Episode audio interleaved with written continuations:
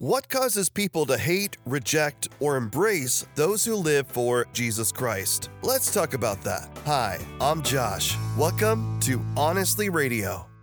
Not everyone responded joyfully to the birth of Jesus in the Christmas story. For some, Christ represented salvation, redemption, and freedom. For others, it threatened the power they held over people. For three royal wise men or astrologers, it was an opportunity to worship something greater than themselves.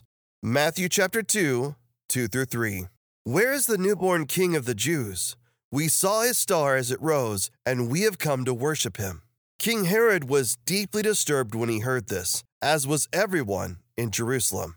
The religious scholars sought out by the king confirmed with God's word exactly where they would find Jesus. The wise men were filled with joy, and though they were outsiders to the faith, they brought gifts fit for a king. The religious leaders, whose sole purpose was to teach God's word, knew the prophecy about the Messiah, but lacked the faith to go and worship him. And Herod wanted the Son of God found so he could kill him and remove the threat to his little kingdom.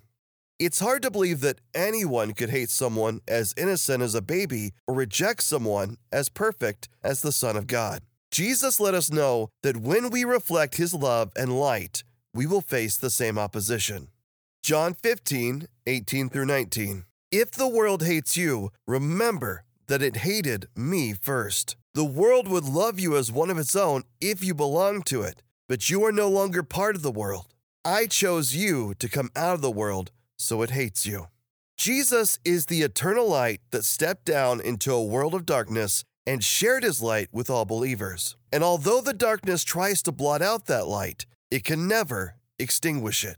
I pray you embrace God's Word. Thanks for joining us on day 18 of our Christmas Advent. Embrace Jesus Christ, embrace true purpose.